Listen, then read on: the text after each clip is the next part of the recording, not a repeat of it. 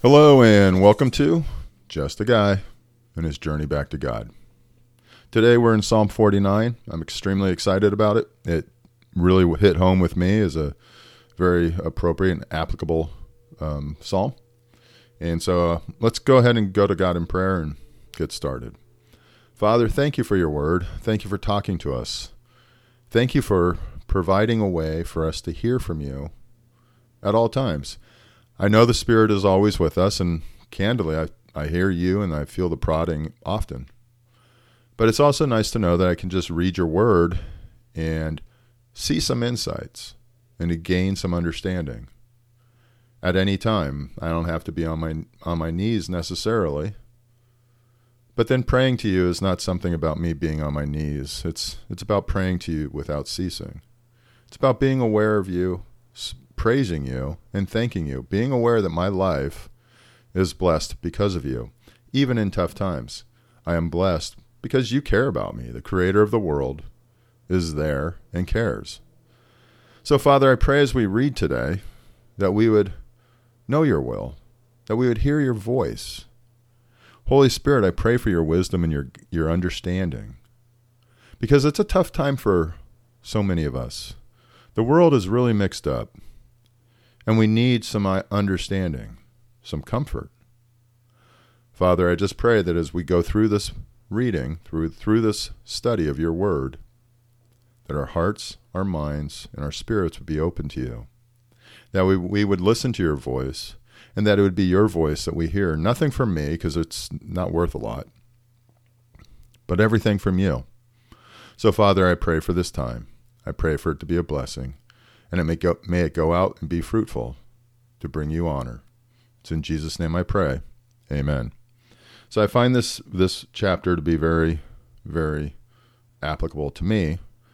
Right now, I'm you know going through some struggles just with business because I'm in a business that is down significantly right now, and so it's just very challenging. And I look around to some of the people I know or know of, and I know the way they conduct business. I know I know the way they conduct their personal lives, and it's not a positive.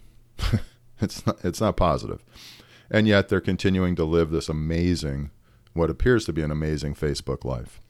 And at times I sit there and go, God, why? What's going on? Why am I not there? Well, then candidly tells me and opens my my mind to my shortcomings, and it's like, dude, just pay attention to yourself. You know, don't compare yourself to others. And they don't know me, but you do. So understand and consider that blessing, not looking at just the physical, the here and now.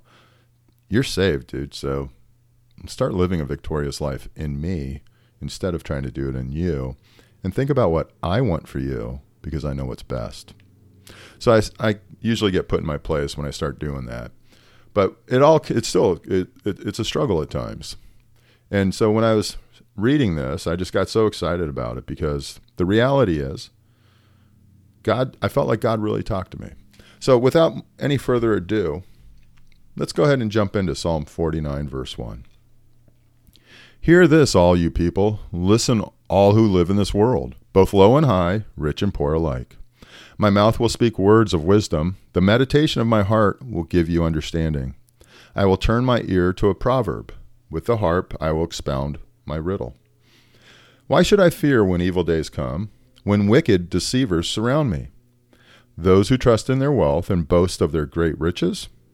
No one can redeem the life of another or give to God a ransom for them. The ransom for a life is costly, no payment is ever enough, so that they should live on forever and not see decay. Well, we all know that Jesus' life that he gave was enough. For all, verse 10 For all who can see, for all can see that the wise die, that the foolish and the senseless also perish, leaving their wealth to others. Their tombs will remain their houses forever, their dwellings for endless generations, though they have had named lands after themselves. People, despite their wealth, do not endure. They are like the beasts that perish. This is the fate of those who trust in themselves and of their followers who approve of their sayings. That so much reminded me of Twitter and Facebook and Instagram, all the followers, and they're all saying, "Oh, you're great," especially now. Cracked me up. Verse 14. They are like sheep and are destined to die. Death will be their shepherd. But the upright will prevail over them in the morning. Their forms will decay in the grave, far from their princely mansions. But God will redeem me from the realm of the dead. He will surely take me to himself. Do not be overawed when others grow rich, when the splendor of their houses increases. For they will take nothing with them when they die. Their splendor will not descend with them. Though while they live they count themselves blessed, and people praise you when you prosper, they will join those who have gone before them, who will never again see the light of life. People who have wealth but lack understanding are like the beast that perish. So, this was really just a, for me, it was like, dude, open your eyes. I walk beside you. I support you when you're struggling. I'm here. You are that prodigal, that son that stayed home, didn't do the prodigal, and yet you complain you don't have, but I have access to the, everything the father had. I just didn't access it. And I'm mad and angry about that. Not because I never thought about it, right? I'm that that son that stayed, that brother that stayed. And instead of saying, "Hey, can I have a couple blessings?" and understanding that all that the father had at his disposal was at the disposal of that second brother, instead, that second brother just got angry, just felt put out. And so often I feel that way, and I do that to myself because all of a sudden, here's God. I, I have access to everything. I just don't resource it.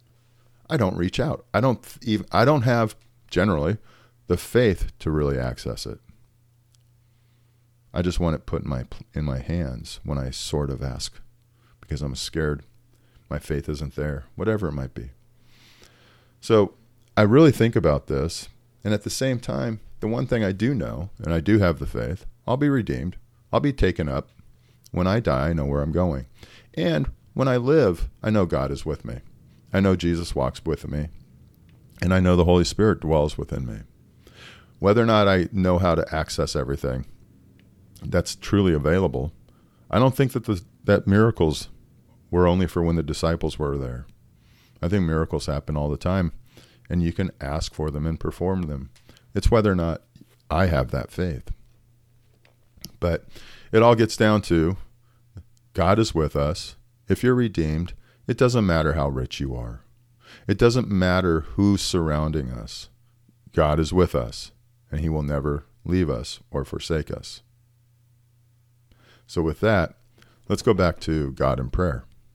Father, I just thank you and I pray that your word would be heard and it be your voice that is heard.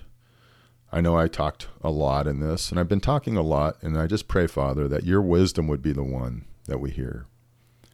I pray, Father, that we would hear more of you and nothing of me. So, Father, be with us as we go about this weekend and about this upcoming week. May our hearts and our minds be focused on you, and may we do your will.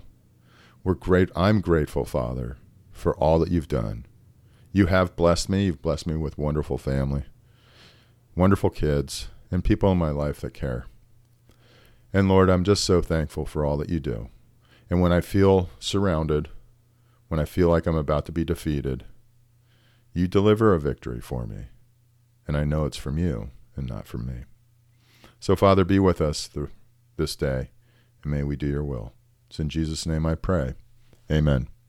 Hey, thanks for joining me at Just a Guy and his journey back to God. I hope you have a great day.